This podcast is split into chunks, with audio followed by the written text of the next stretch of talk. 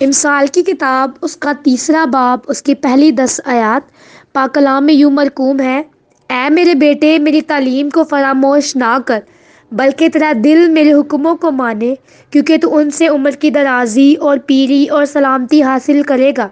शफकत और सच्चाई तुझसे जुदा ना हो। तू उनको अपने गले का तोक बनाना और अपने दिल की तख्ती पर लिख लेना। यूँ तो खुदा और इंसान दोनों की नज़र में मकबूलियत और अक्लमंदी हासिल करेगा। सारे दिल से खुदावन पर तवक्ल कर और अपने फ़हम पर तकिया ना कर। अपनी सब राहों में उसको पहचान और वो तेरी रहनमाई करेगा। तू अपनी ही निगाह में दानिशमंद ना बन। खुदावन से डर और बदी से किनारा कर। ये तेरी नाफ की सेहत और तेरी हड्डियों की ताजगी होगी। अपने माल से और अपनी सारी पैदावार के पहले फलों से खुदावन की तज़ीम कर। यूँ तेरे खत्ते खूब भरे रहेंगे और तेरे हौज नई मै से लबरेज होंगे। पाकलाम का पढ़ा सुना जाना बाईस बरकत हो आमिन।